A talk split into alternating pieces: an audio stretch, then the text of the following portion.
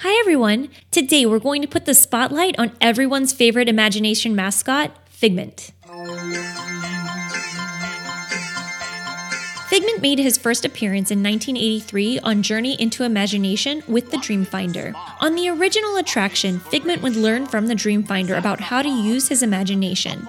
On the journey, it was revealed that Figment was not just a dragon, but was comprised of many different animals, having the horns of a steer and the snout of a crocodile, with an overall demeanor and delight that could be found at a child's birthday party. And of course, who could forget Figment's signature purple color? Well, crazy fact Figment was almost going to be a green dragon, but the sponsor of the attraction, Kodak Film, felt that green would look too similar to one of its biggest rivals, Fujifilm. And actually, one of the reasons why Figment is a dragon in the first place was because one of the Imagineers working on the attraction had a thing for dragons. Figment was a pioneer in his own right, becoming one of the first characters who was created specifically for a theme park attraction. Figment has grown up a lot since we met him in 1983. So, where initially Figment was learning about what imagination was and how to use it, he now teaches us about how imagination is such a powerful tool, although he is still playful, creative, and fun. Figment has used his imagination to become a lot of things over the years a cowboy, a skunk, a superhero, and more.